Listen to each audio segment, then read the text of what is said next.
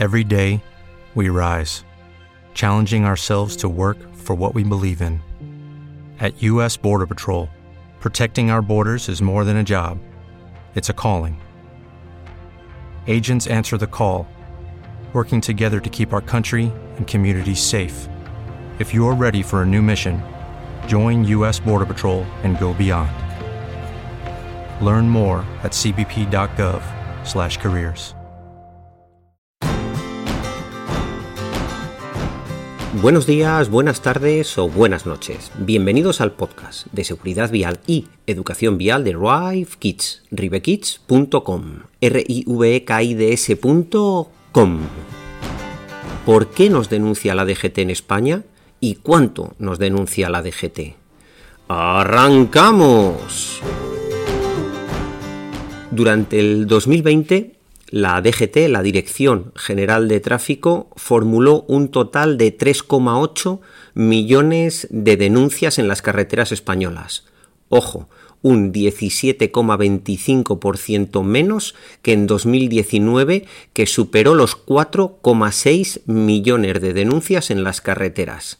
Este descenso puede ser motivado, y de hecho seguramente en parte lo sea, por el descenso en los desplazamientos por carretera de hasta el 25%, como dice la DGT, por esta dichosa pandemia del coronavirus en la que estamos inmersos. Pero ojo, también hay que tener en cuenta que miles de guardias civiles han estado durante muchos meses controlando las restricciones para que se cumplieran los confinamientos, confinamientos perimetrales, etcétera, y como no hay suficientes eh, medios humanos, pues han dejado parcialmente de controlar el tema de la seguridad vial. Así que a lo mejor es que había menos guardias en las carreteras para poder hacer esas sanciones. En un podcast anterior ya hablábamos de las sanciones más comunes. La primera es el exceso de velocidad. 2,4 millones de denuncias en España por exceso de velocidad. Y ojo, que es que la segunda denuncia más puesta es no haber pasado la ITV o tenerla con resultado desfavorable, pero es que son 434.000 ojo con el tema de los excesos de velocidad y siempre nos están diciendo que el móvil es malo, que lo es, que el móvil despista, que despista, ojo, que no es lo único que despista, pero ¿sabéis cuántas sanciones se han puesto en España por conducir utilizando el móvil? Pues 96.000. Ojo, 96.000 frente a 2,4 millones por exceso de velocidad.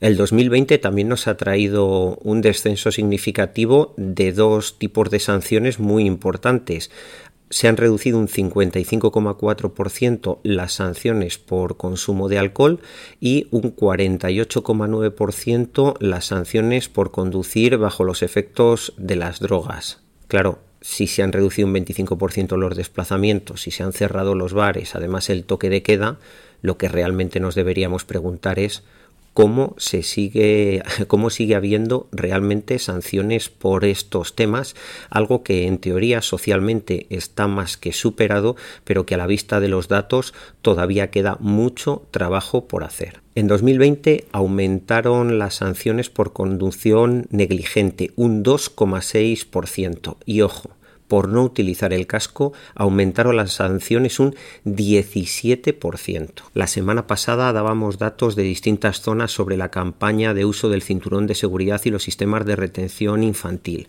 Ya tenemos los datos globales de toda España. Se ha incrementado mucho el número de niños que viajaban sin un sistema de retención infantil 192 se han detectado en esta campaña. Ojo que el año anterior fueron 132 niños. El 77% de los ocupantes que no utilizaban los sistemas de retención infantil o el cinturón de seguridad fueron pillados en carreteras convencionales, precisamente esas carreteras que tienen mayor índice de siniestralidad, mayor índice de, de víctimas mortales. Y ojo, 8 de cada 10 ocupantes que no hacía uso del cinturón de seguridad lo hacía a bordo de un turismo particular. Estos son los tres datos que compartimos en líneas generales, pero si queréis verlo con más detalle, mejor dicho, escucharlo, os remitimos al podcast de la semana pasada en el que tocamos curiosidades y detalles concretos de algunas zonas geográficas de España. Hay que destacar también un gran aumento de las infracciones relacionadas con los peatones, de un 15,5%. Y ojo, un 66,5% han crecido las infracciones relacionadas con ciclistas necesitamos potenciar muchísimo más todas las acciones encaminadas a los usuarios vulnerables y tanto peatones como ciclistas son usuarios vulnerables. Acciones encaminadas a la educación tanto de esos colectivos como del resto de colectivos para que todos podamos circular por la vía con paz y con seguridad. Y hasta aquí el programa de hoy del podcast de seguridad vial y educación vial de Drive Kids. Ya sabes que para un asesoramiento 100% personalizado te esperamos en atención.cliente.ribekids.es. Y como cada día nos despedimos con nuestro eslogan, el verdadero viaje es el que termina como comenzó, con felicidad e inocencia. Feliz viaje hasta el próximo programa.